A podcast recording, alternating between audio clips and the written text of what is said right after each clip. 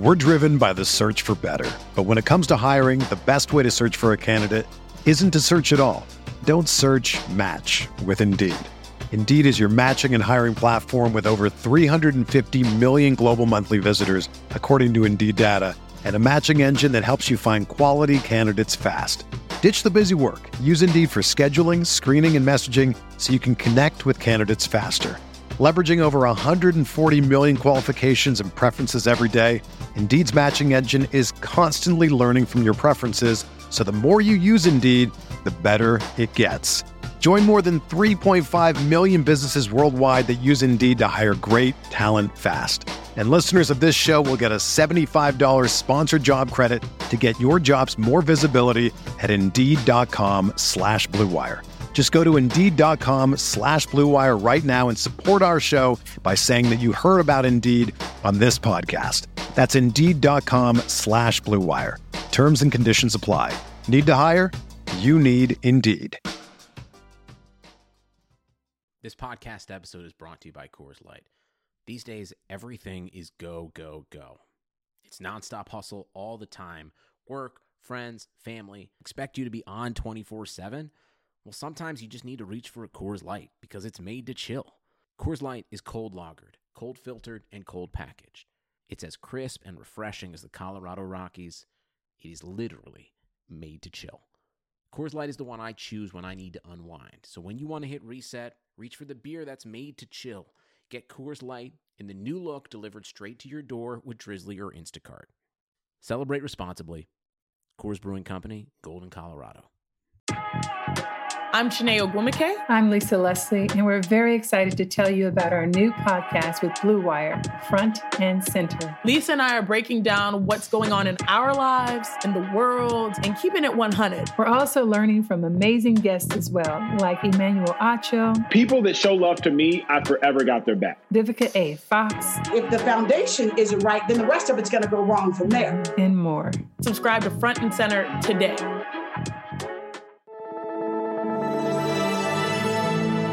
Blue New England sending QB Jimmy Garoppolo to 49ers. We believe we found the right guy. Garoppolo, quick pass,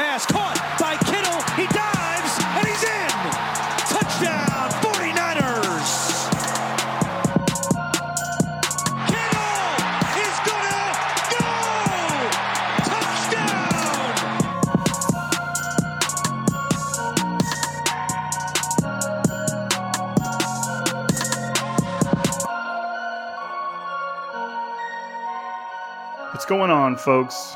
Welcome to Striking Gold, your 49ers podcast on the Blue Wire Network. This week's episode is sponsored by Indeed and Bet Online. My name is Rob Louder. I cover the 49ers for the Blue Wire Network. And joining me is my co host, former NFL defensive back, a man who is currently contemplating punting a rabbit, Eric Crocker. What's, what's up, bro? Dude, this rabbit. Dude, So- that got me dying, bro. So I was listen. losing it. So, so my wife. So I told her when she when when she wanted to get the rabbit, I want to get your daughter a rabbit. She's an animal person. Blah blah blah. She loves the animals, and I'm like, no, like we don't need no damn rabbit. And we just moved. like we were in the middle of moving. We moved into an apartment. So like you know in Arkansas. So you know it's a three bedroom apartment, but it's not like this big place. So when you start filling it up with animals, it gets smaller and smaller. You know what I'm saying? So um, so I was like, nah. And then she was like, no, get it for her. Like, you know, you you won't have to take care of it, blah, blah. And I'm like, all right, but don't ask me to take care of this damn rabbit. And she was like, okay. So she got the rabbit or whatever. And I, I don't do anything with this rabbit. I don't feed the rabbit. I don't anything. Right. But I hear her talk about the rabbit. So like I know a little bit about the rabbit. And I know one thing. When the rabbit is I built this thing for him. It- it's like a and I mean you buy it, but you have to put it together. It's like a little rabbit house. Now it's not like hella big, and he's kind of bigger now, but it's not hella big. It's just enough room, like he can move around and stuff in it, and he can eat or you know whatever. Well, anyways, like think about it as like you know a kennel for a dog, you know, something like that. Right, right. So, um, but it actually like it looks kind of cool. But anyways, um, so when he's in there too long, he he gets irritated, And one thing I've learned about rabbits, like they growl, like they'll try to bite you. Like you, it's hard to hear the growl at first, and then you once you're like kind of aware, like oh damn, this thing just growled at me. Like you hear it. so um, so I, I don't really be messing with them. But anyways, now my wife decided to go back to California for a week, and my son and I were in charge of the rabbit. And I'm like, take this rabbit with you to California. I don't want to deal with it. and she was like, no, some, some, some. So she left the rabbit here.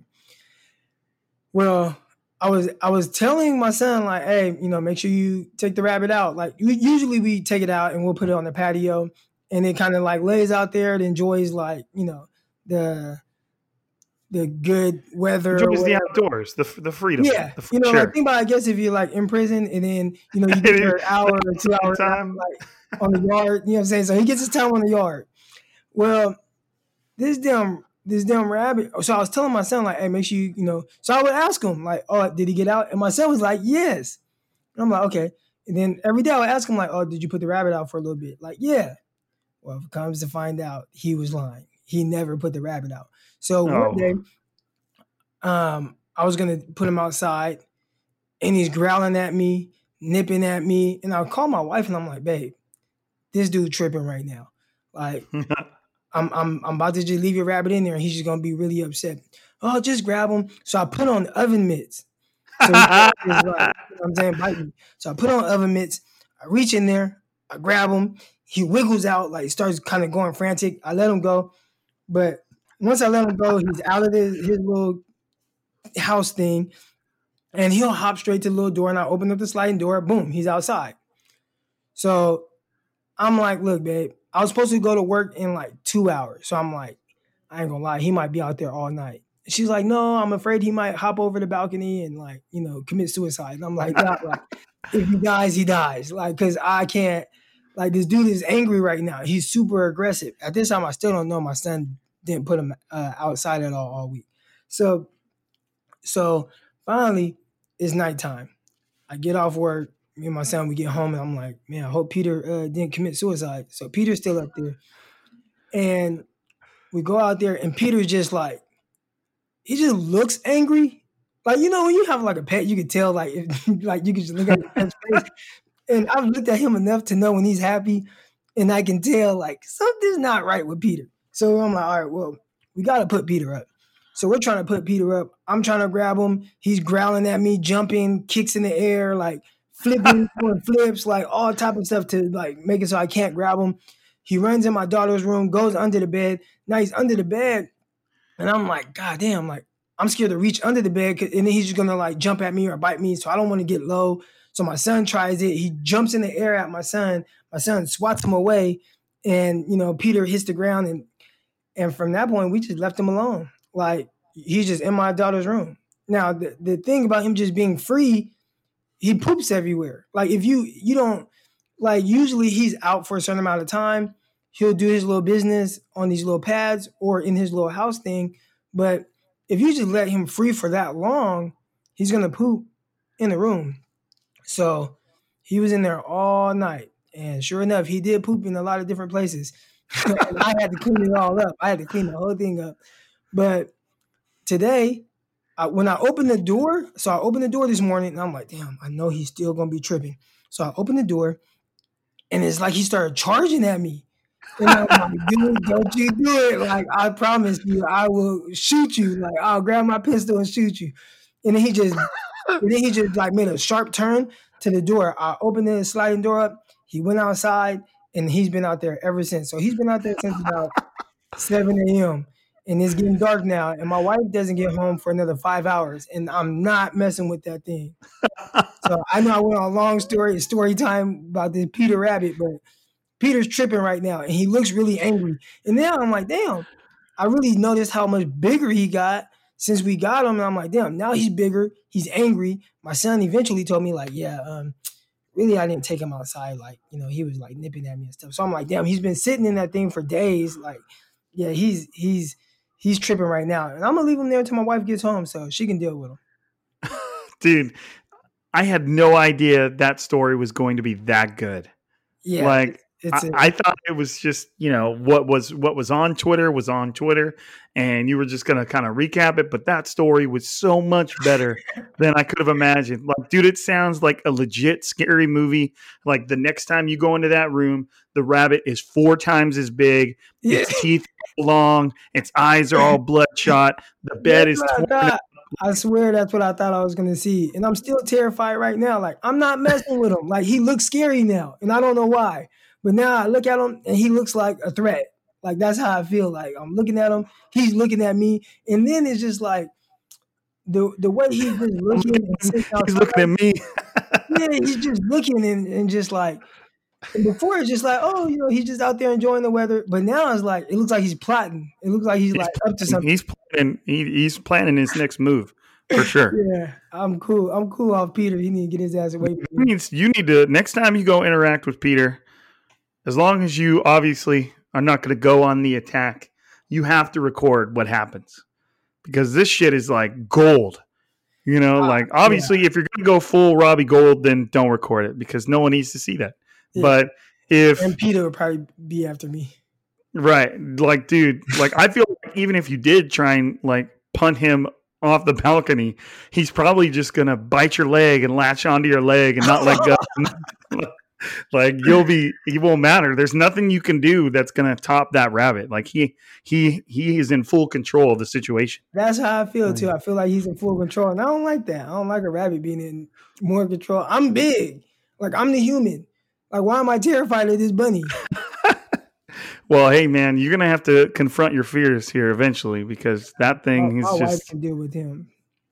And what's funny is your wife's just gonna walk up and pick it up all gently and then just take it don't back to think its he bites cage. And you're just gonna be looking at it like, man, what the hell did I do wrong? I hope he bites her though. Not like I, I mean, obviously I don't want her to be hurt, but it's like Maybe just a little bit. I kind of want to get rid of him for real. I feel like he's a, he's a danger to. I know, man. I, I feel like every time you walk, even when he's in back in his little cage, his little environment, I feel like every time you walk by, you bo- are both just gonna be staring at each other. Yeah. Like, and the rabbit's gonna be looking at you like, "Don't worry, we'll, we'll meet again. This this ain't over." Yeah. Dude, that's amazing. If we ever have like a, a striking gold's greatest hits, that has to be like the first track. Right. Like the very first track is just titled Peter the Rabbit. And and and we just start off with a banger. And and it's Crocker talking about his his his Killer- aggressive killer rabbit. rabbit.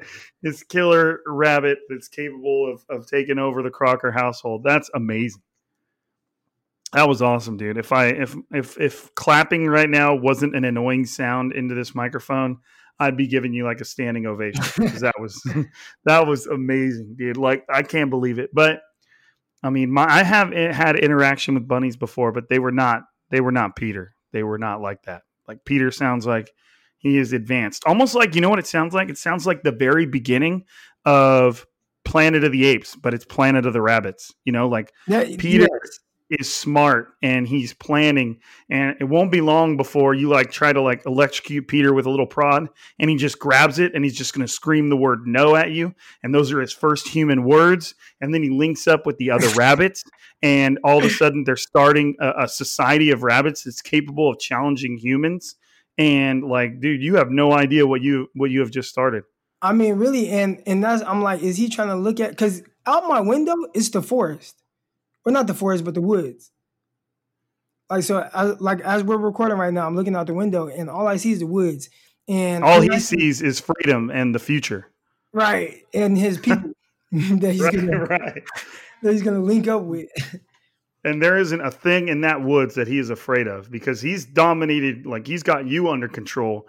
There isn't an animal out in those woods that Peter's not going to be able to to dominate. Listen, listen, Peter, keep playing around. He's gonna he's gonna find out one way or another if he can dominate the the woods. Because I'm gonna send his ass over there. Like, just go. Get up out of here. we'll see. We'll see real quick how he handles a nine millimeter. Right. Tell my tell my daughter he just you know he went to heaven. That's funny, dude. That's crazy, man. We got to get. We got to get at least. We got to establish what day of the week is is the correct day for Peter updates, so that we can we can keep track of this situation because that's just too good not to, you know. But anyways, I mean, fuck, that's amazing. That how do I move on from that? What do we even talk about that's going to equal Peter the Rabbit? But I guess I mean something far less entertaining right now are the 49ers. I'm sorry to say it, guys, but I mean going back to we, we Crocker and I obviously haven't been on here since last Thursday. We gave ourselves a little bit of break, you know, gave ourselves a little bit of a mini bye too. Um, you know, we we did our reaction to the Packers game, and obviously that was what it was. It didn't even feel like a real 49ers game. It was just weird. It was like it's like let's put a preseason team week 4 against a team full of starters and let's see how it goes. And the result was what you would expect. Um so I mean, there has been a few little random developments throughout the week uh, leading up to Sunday's game against the Saints that are worth talking about. Um, the first one is, I, I, would say, the first, the most significant one is Richard Sherman's practice window was opened uh, yesterday by the 49ers. So he has three weeks of practice to, uh, you know, get back into uh, into game shape and make his return. If he doesn't make his return after those three weeks, then he would go on to season-ending injury reserve. So let's say I don't, I don't, I don't predict that Richard Sherman is going to be playing against the Saints. I think that he will probably be, you know, somewhere maybe after the bye week or something like that. The 49ers are going to want to give a guy like that plenty of time to come back. Let's say that's the case, Sherm. How do you see, or Croc, I called you Sherm, but I'm asking about, yeah, you know what I mean. Yeah. Um, how do you see him fitting back in, man? And who do you think, uh, who do you think takes a seat? So I think, I think Moseley takes a seat. I Moseley agree. has kind of struggled. I mean, when you look at the first game, and and, and I get it. Maybe what, what do you say? It's a scheme or DeAndre Hopkins or whatever the situation was. He gave up 14 catches, or however many catches he gave up. You know, Hopkins had 14, and I would say at least 10 of them were against Moseley, and it could be more. So that that's not good. And then you watch the DK Metcalf um, situation, and you know, give up a good amount of catches and yards to DK Metcalf. That crosser that was Moseley in coverage, and he caught it, ran for a touchdown. That was a 50 yarder. Um, he caught a deep bomb uh, down the left sideline where really, if he would have kept his balance, he would have jogged into the end zone. Um, and then obviously, he, you know, at the start of the Packers game, he was on the receiving end of getting beat by Davante Adams. Now, again, you know, who are we talking about? Hopkins, Metcalf, Adams, three of the best receivers in NFL. Um, right. The, the, the, you know, so what these are guys that are more talented at what they do than Moseley is at what he does. So the fact that, you know, those are the results, I don't think that should come as a surprise. Um, I think the volume of it is what's alarming. And I think even with as much as Ahkello Witherspoon gets brought up and how he just can't play, he had a poor game against the Lions. Since then, he never had something happen like what we've seen happen with Moseley. Not to that extent. There have been games where it's like, oh, he gave up a couple catches, or oh, he got beat on this one for a touchdown. But it wasn't like a repetitive thing all game long, like just looking like, dang, like he just can't guard these people. Like we we haven't had that type of situation with Witherspoon. And so when, when you, your original question was who takes a seat, and I think for those reasons, I, I would assume Moseley um, and you know and uh, and uh, Sherman back out there. Now, the only other thing is uh, Richard Sherman. The 49ers have been doing field and boundary corners, so um, which is again it's still weird because it's the NFL and the hashes aren't wide. So I don't know how much of a difference it makes uh, when you go field boundary in the NFL, but it's supposed to be like the guy to the wide side has a better uh, vision for the entire field or whatever, right? Reading route concepts, etc. Um, you see it more in college football because it's more the, the the hashes are really wide. So if you're to the short side of the field in college, there's not a lot of room between the hashes and the sideline. Um, NFL is not like that. So I don't know why the 49ers really do it, but whatever. Anyways, Sherman and Verrett play the same side. They both they, they both play the field.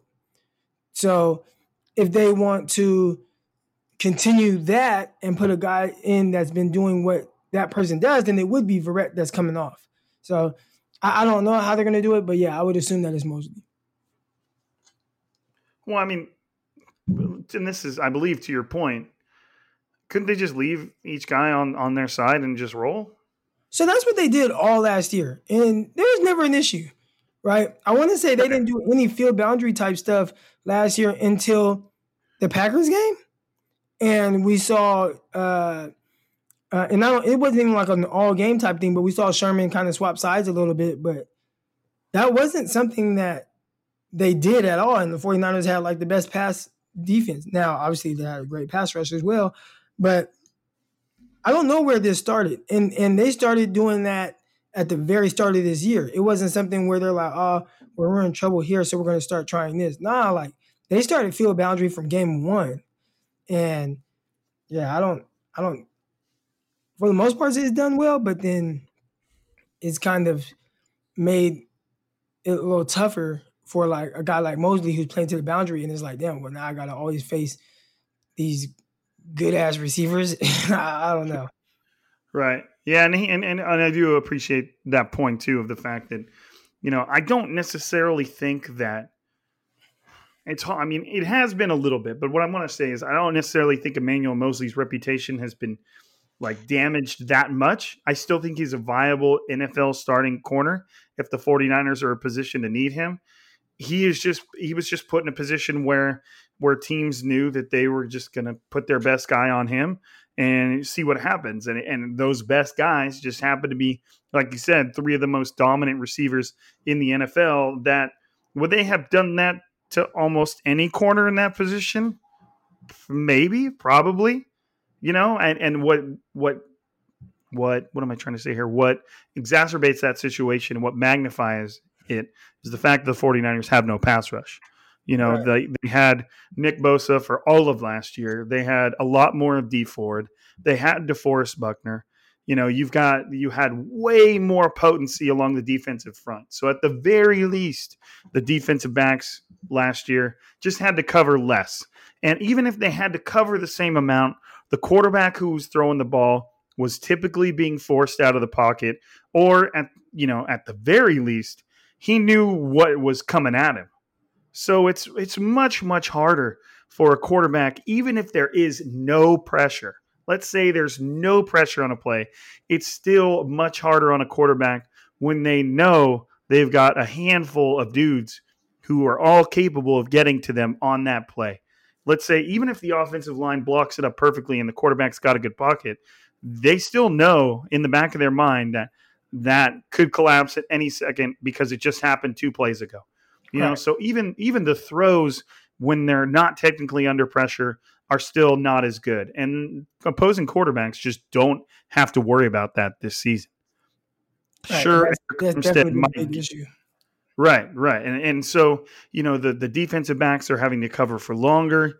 Um, quarterbacks that are throwing to the defensive backs are more confident. They're more calm. They're cooler because they they know that the odds of one of these defensive linemen or edge rushers getting to them is not just it's just not that likely. And the numbers speak to that. The 49ers just have not been able to generate pressure on a consistent basis. They haven't been able to sack the quarterback. And I'm not and that that's expected. Like they don't have Dee Ford, who's pretty much done for the season. He hasn't played since like week two, I think.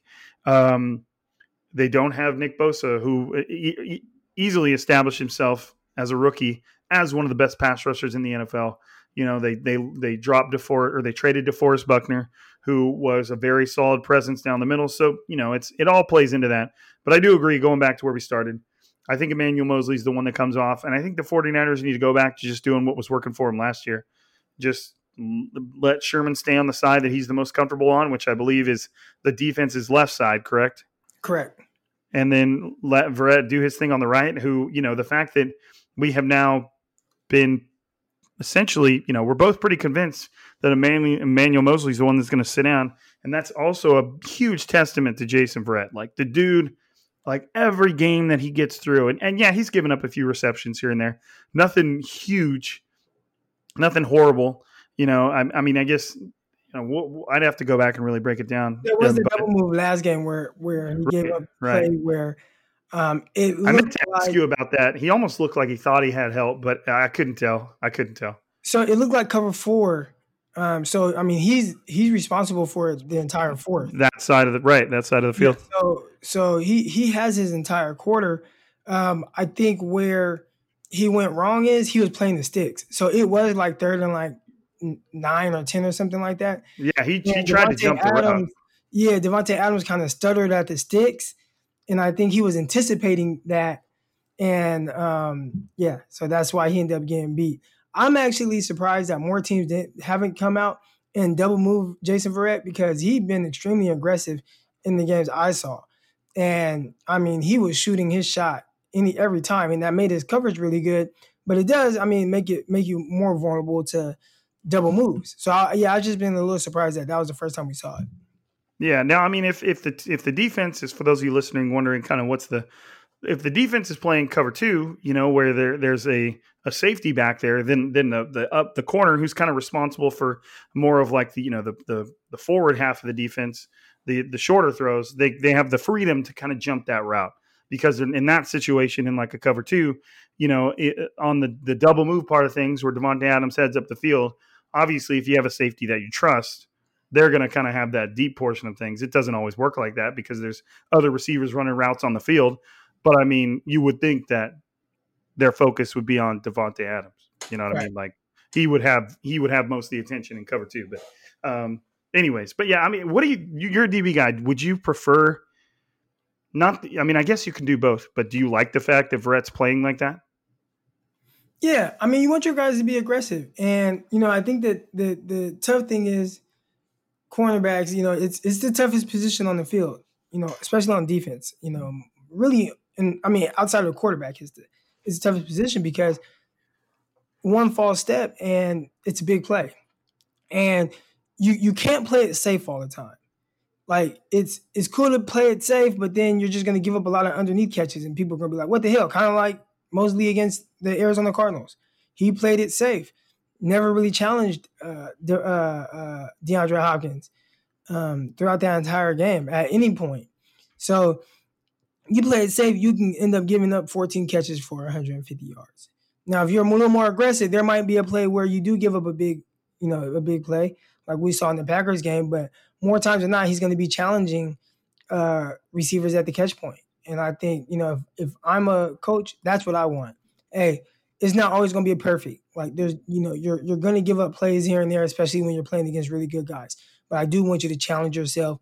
And if you get beat on the double move, good job offense you know, but keep playing with that same type of confidence. So that that would be kind of. I'd rather somebody be more aggressive and, and than than not uh, for sure.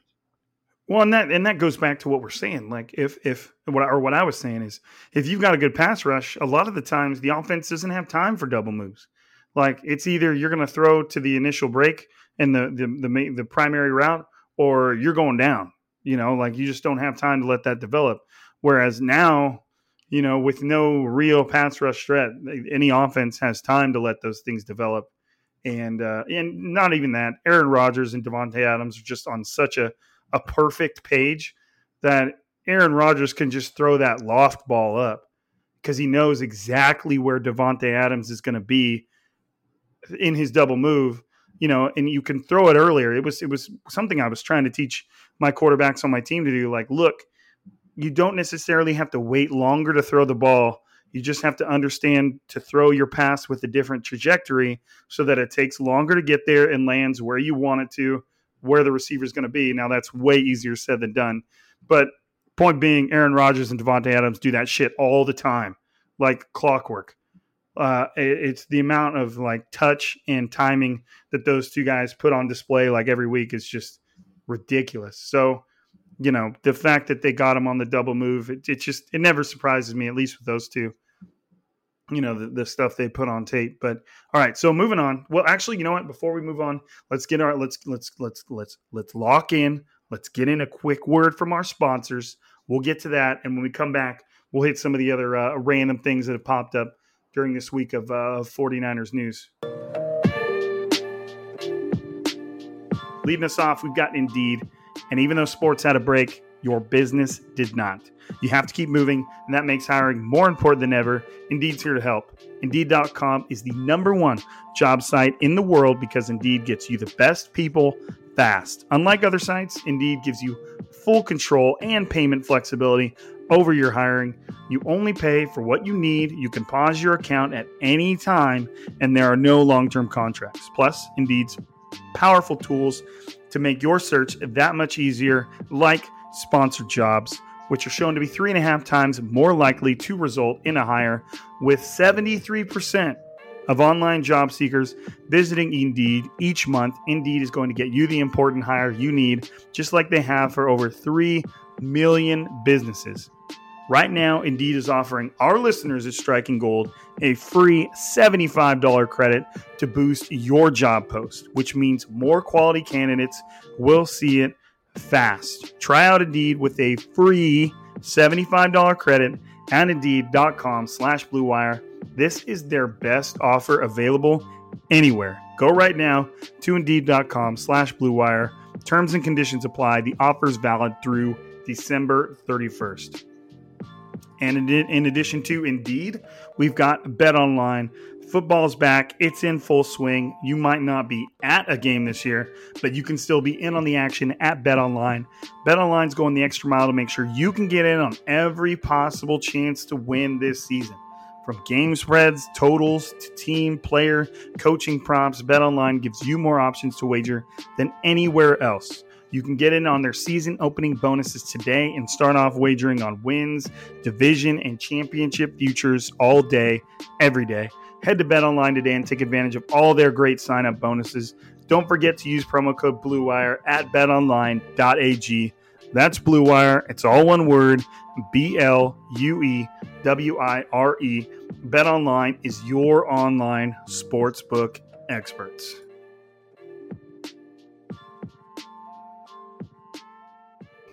All right. Some other 49ers randomness. Okay, so we got to like break this down. Okay. Like Kendrick Bourne. I don't know what the hell's going on with this guy. Okay. So before, before the Packers game. Can you tell them what your note said about that? Yeah. It just says Kendrick Bourne goes back on the COVID list. What?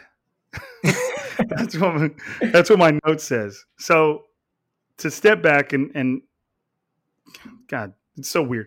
Okay, so before the days before the Packers game, Kendrick Bourne was put on the COVID list. Okay, now just because you're put on the COVID list does not always mean that you have COVID. It means you may have come in close contact with somebody, or it means you have it. Um, and they, they it was said that Kendrick Bourne tested positive.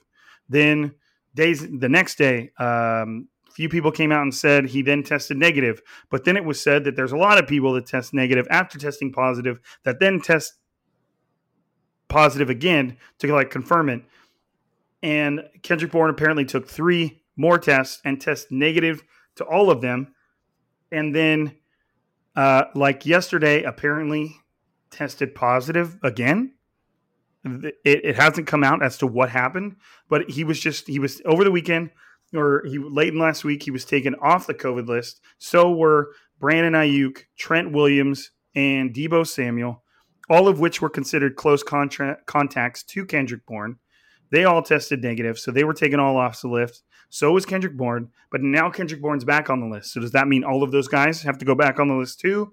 Uh, did Kendrick Bourne, after three negative tests, just re- decide to test positive again? Like I, I don't want to speculate on this because it's you know it's it's a serious matter. COVID for a lot of people has obviously been super serious. Um, it's just like what the hell's going on? Like, yeah. I don't know. I we can't speculate on it, but that's what's happened. Yeah, that's so Kendrick. I don't know. It's it's it's tough. Um, well, it's tough on me because you know I have a bet that he's going to catch 45 passes this year. Dude, we're talking about like a national or a worldwide pandemic on a disease that for a lot of people has been deadly. And Aaron Crocker's like, man, I got this bet. So on these receptions, yeah, so Kendrick Bourne, like, you should catch 45 passes. You can't if you're on the COVID list every week. Um, I, I think, like you said, man, just extremely weird that, you know, everything that happened last week and how it played out, and then boom, he's on it again. Now, I was watching this um UFC thing. It was like Dana White and how he was kind of getting the whole thing. They set up some. um They set up. What was I watching this on? Was it Netflix? They set up a uh, like a whole island where they were fighting, where they were doing the UFC fights. Yeah, I think they call it Fight Island. Yeah, Fight Island. And everybody that was going there, they had to get tested in Vegas. Everybody flew to Vegas, and then from Vegas, they flew to uh, Fight Island. Well, there was one guy, there were a few people that tested positive and they had to quarantine or whatever, but there was one guy who tested positive, but uh, uh, apparently he had something, he, he had tested positive months ago. So it had to do with something like kind of still being in his system. Now, clearly, this can't be the case for Kendrick Bourne because he has been testing this entire time and then all of a sudden it's just kind of started popping up. But they did say something about like the antibodies or something, something that stays in your body, like, and you can test positive for it again, or I don't know. It was really weird. So I, I actually probably shouldn't be speaking because I don't know the exact facts. I, I should go back and watch it, but there is something to where you can maybe not carry it anymore, but still test positive. And again, I don't know what's going on with Kendrick Bourne. Like you said last week, tested positive, then tested negative three three consecutive times, and then now, boom, he's popped again for it. So it's, it's, it's very unfortunate. Uh, and and I hope everybody, I, I, you know, I joke about the the little bet I have, but you know, I hope you know everybody's safe and all right. Sounds like he's doing fine, but I mean, you know, he's just it's all weird, man. It's all weird. Yeah, it is weird. what what kind of effect does that have on anyone that you know has been near him? So I mean, that that too, you know, can be an issue. It is weird, and and obviously this is the we're we're talking about the foundation for everything about this season that's been weird. You know, the reason, or uh, it's what's what has to be a huge part of the reason that uh, you know so many of these players have gotten hurt in the first place was because of COVID and the, the lack of an off season and the lack of the strength and conditioning staff having time with these players and, and practices and you know giving players getting a chance to get their body right, and then you compound that with you know the the the weirdness of players testing positive and the situations it creates. Now, look, I, I, don't think the 49ers had a chance against the Packers anyways, but losing Trent Williams and Brandon Aiyuk, uh, Deebo Samuel was already out, but just removing those guys from the equation obviously made the game quite a bit more lopsided than I think it may have been. You know, just adding Trent Williams to that equation would have would have changed things a lot because he's somebody that could could handle Za'Darius Smith, whereas Justin Skule could not. So, you know, obviously it had a huge impact of the game, but it's just the whole thing is just really, really odd, you know, and, and the, the situations that it creates. And, and that leads into the, you know, the positive and negative tests. Well, why are there so many false positives? And why did the player test negative three times? And then possibly, again, possibly, don't know why Kendrick Bourne went back on that list, um, possibly test positive again. So it's like, how accurate are these tests uh, to begin with? And there's so many things that are just it's all over the place. And again, I don't want to speculate on things that I have no knowledge about. I'm not a doctor. I'm not a COVID expert. I'm none of these things. So, you know, the only thing I have is firsthand experience with contracting the virus. That's about it. So, I'm definitely not on here trying to bang a drum like I know better than what's going on. It's just, it's so weird. That's all I'm saying. It's just everything's weird. So, anyways, um, in other NFL 49ers news. The uh, the NFC West lost out over the weekend, which I mean, do we Crocker, do we feel like the 49ers have playoff hopes? We uh, technically yes, but n- no. Realistically no. I, like, yeah, technically yeah. yes, realistically no. Like they're not a- right. mathematically uh, eliminated. You can look at the schedule and see, hey, if they get this guy back and this guy back, and you know they're healthy and guys are playing well, you can see a realistic scenario. I mean, you have the, the Cowboys to still, you know, that you have to play. Um, you have uh, the Washington football team you still have to play. Like there, there are winnable games, and I don't know what it's going to take to get in. I even heard that there's some type of scenario where you know, eight teams from each conference can get in that just kind of got like approved or something. So you have that. Um, seven teams make it this year, anyways. That can be a team that only has eight wins. So if you were to tell me somehow 49ers snuck in, I wouldn't call you crazy. It's just if we're being realistic with where the 49ers are, Um, it's probably best they don't make it because I'm I'm the first person to say, hey, once you get into the dance, anything can happen. But it's like they're just so beaten up. But I will say this, and I guess like I kind of talked myself into it just now. You do possibly possibly get Kendrick, uh, Kendrick Bourne. You st- you do possibly get back uh, Jimmy Garoppolo and George Kittle. And if you're telling me that you know the last two games, the 49ers, you know, they they, they have a chance to get into the playoffs, um, and those guys are playing because there was a scenario where they came back right around that time, right, right around week 16 or 17, um, and if they have a chance to play to get in, then yeah, I mean, weirder things have definitely happened. Yeah, 100%. That's a great point. That's a great point. I mean, there is a scenario where this could happen. It would all involve, you know, so many inexperienced players, probably at the forefront. Nick Mullens uh, playing good, winning football. Obviously, they'd they'd have they'd still have to beat a team like the Saints coming up, who just absolutely destroyed the Buccaneers. Like that was one of the most dominant wins I've ever seen, or not maybe not ever seen, but in a long time the the Saints beat the the, the at the time six and two Buccaneers thirty eight to three. It felt like that game was over like halfway through the first quarter. The Saints. I'm glad just, you changed your stance on that because I mean the 49ers were up 27-0 at like halftime of the NFC Championship game that just happened. Right. I mean, sure, yeah, but I mean it was it's true. but it was yeah, the forty. It was just it, it, now that you say that, saying like it was just watching it. I mean, it's like damn, it's 31-0. Like this game is over, and the Buccaneers just look so helpless. Uh, they, they did couldn't going. Everything. They couldn't get a first down. Um, I was watching it just like, gosh, like what is it? When is it going to click for Tampa Bay? And it just never did. Uh, it was definitely odd. Um, maybe that's you know the, the Saints, they just buckled down. They had a read. That's what happens when you have a game plan and and you come out you're like, yeah, this is gonna work. And then it's just like, God damn, this game plan is not working. And you have no counters. You're trying to change it. That's not working. Um, you have a new receiver out there with uh, Antonio Brown, and he's not on the same page as his quarterback. And uh, you know that led to an interception, and you know just stuff like that. Man, it just happened, especially throughout the entire first half. There were a couple other times where I'm like, Tom Brady, what the hell are you doing? Like just yeah, it, it was ugly. That was an ugly game. I turned the game off like in like the that game was the second half. That game was uglier than the 49ers game. Like and, and the 49ers game was incredibly ugly. You know, yeah. and you're talking about a, a, six and two Buccaneers squad just getting absolutely manhandled. what's interesting too is up until this point, the Saints had looked kind of beatable. You know what I mean? Like they had just kind of gotten it uh, gotten it done against it prior to this you know, but then they just they looked so dominant. It was so weird just to see them beat. I mean, you got a Bucks offense with Chris Godwin, Mike Evans, Rob Gronkowski, Antonio Brown.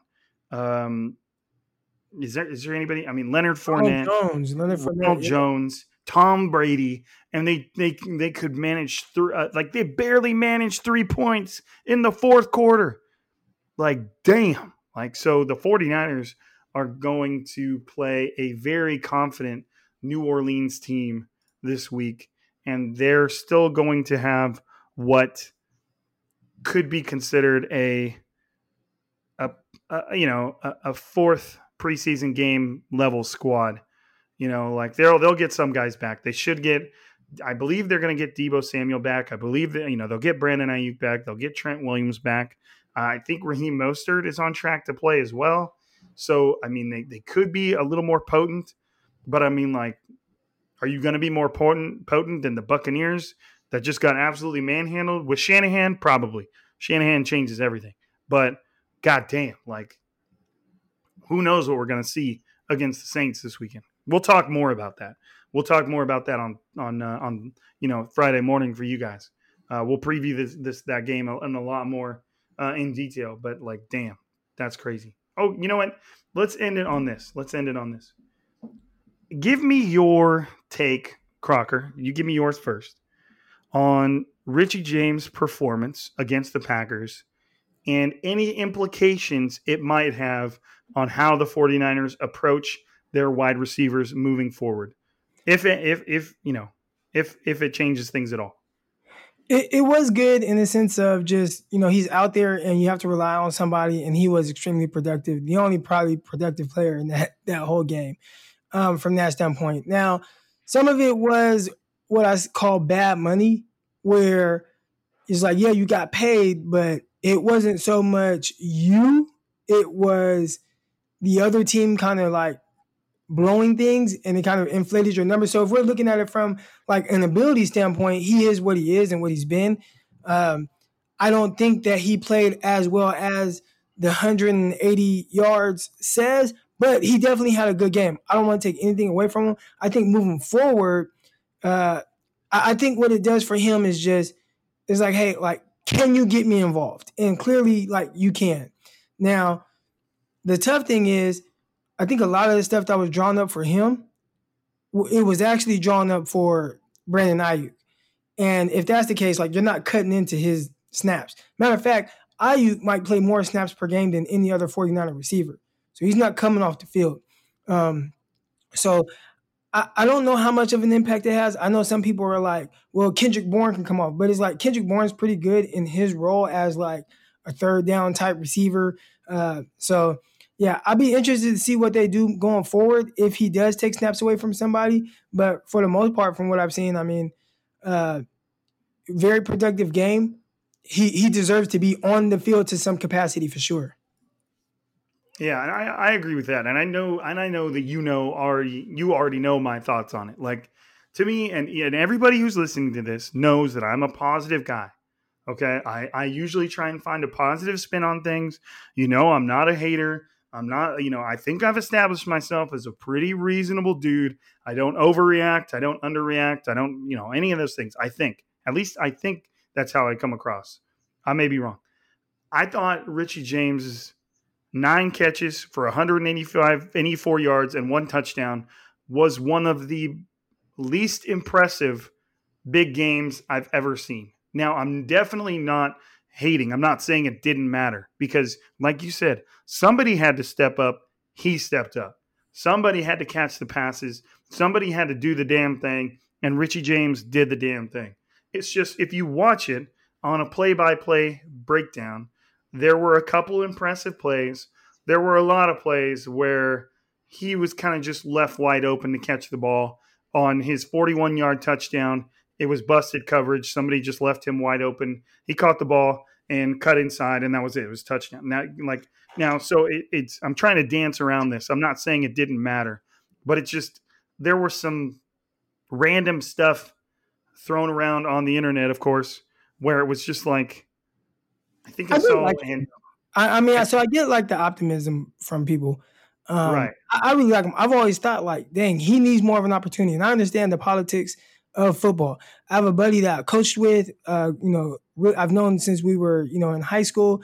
Uh, Bill Hawkins, and he was a fourth round draft pick to the Tennessee Titans. And for whatever reason, if you look at his numbers, they are very, very, very, very, very, very pedestrian. He was kind of limited to being like, like a special teams type guy. But there was one year where a bunch of guys kind of got hurt, so he got to play more. He had 54 catches over like six, seven hundred yards or whatever. It was the only year he really got an opportunity, and he excelled in that opportunity. But outside of that, they kept drafting guys, first round, second round, Kenny Britt, uh, uh, Wright, that you know the uh, Anthony Wright, what was his name? Um, they had Washington, uh, Tennessee had all these receivers they kept drafting and playing over Lavelle, even though when he was on the field and he finally got an opportunity, he was really uh, really productive. So it seems like Richie James is kind of in that type of situation where he's talented. I see the talent. I've been saying it, um, but the the situation that he's in is tough because you're not taking Deebo or Aiyuk off of the field. And Kendrick Bourne, no matter how people feel about him, yeah, he's not an explosive player, but he's good in his role. And he's Crocker's got to win his damn bet. And I got to win my bet. So I mean, that's and and like and I think you mentioned this too in our conversations is like Davante Adams had 10 catches for 173 yards and a touchdown. You watch that, that was a dominant performance. And there were some really impressive things happening from Davante Adams. And then you watch Richie James's and it was kind of just, you know, he made the plays that were available to him. And it, it, it wasn't like he was beating the brakes off a defensive back or anything like that. But uh, look, I, I understand that I've probably already gone a direction that a lot of you guys don't appreciate in the fact that, you know, I'm just pointlessly hating on what was a career performance for Richie James. And it, like I said, it was it was what it needed to be for the 49ers to even have any offensive production from a group of receivers who uh, outside of Richie James could all be on the practice or should all be on the practice squad.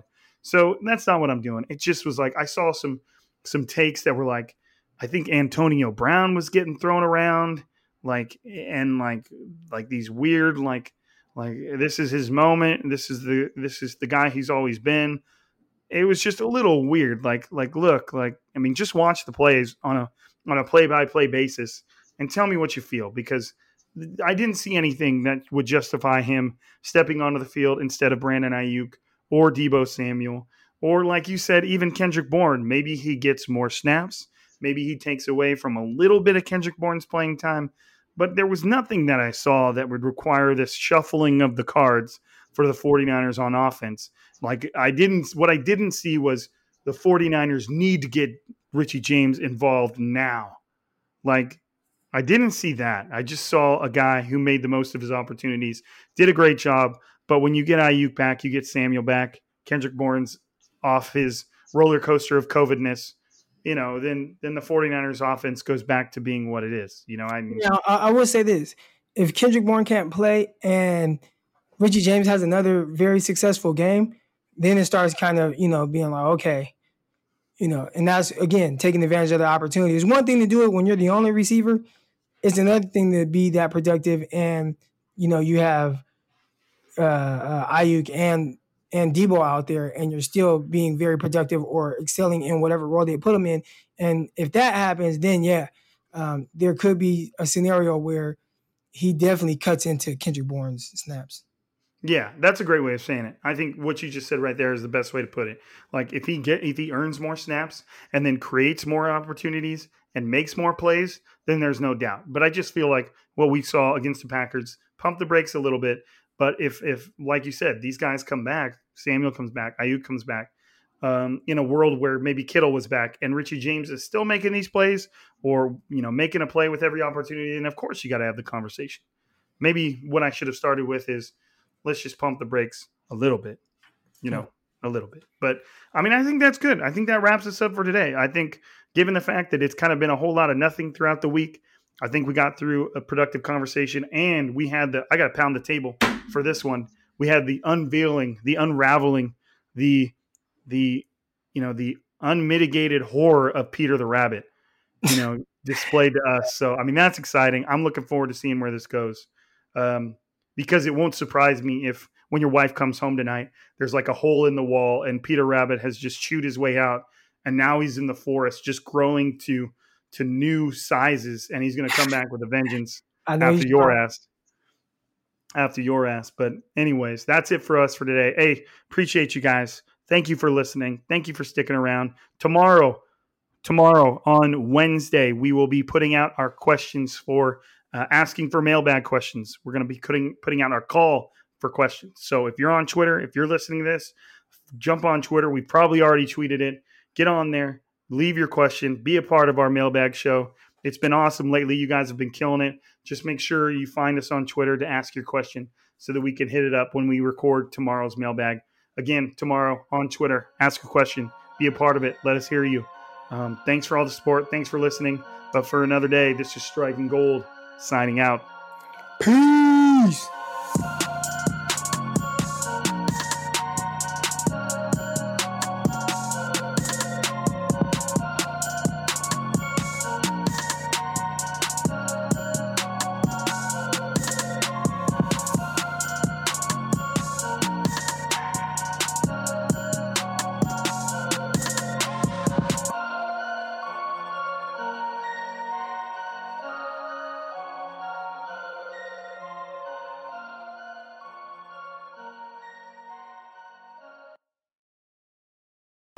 Whether you're a world class athlete or a podcaster like me, we all understand the importance of mental and physical well being and proper recovery for top notch performance. That's why I'm excited that Unifyd Healing is sponsoring podcasts on the Blue Wire Network. Unifyd Healing is a new and super innovative global network of wellness centers powered by Energy Enhancement System, or EE System. If you haven't heard of the EE System yet, then you'll want to listen up. This technology promotes wellness, deep relaxation, purification, and rejuvenation.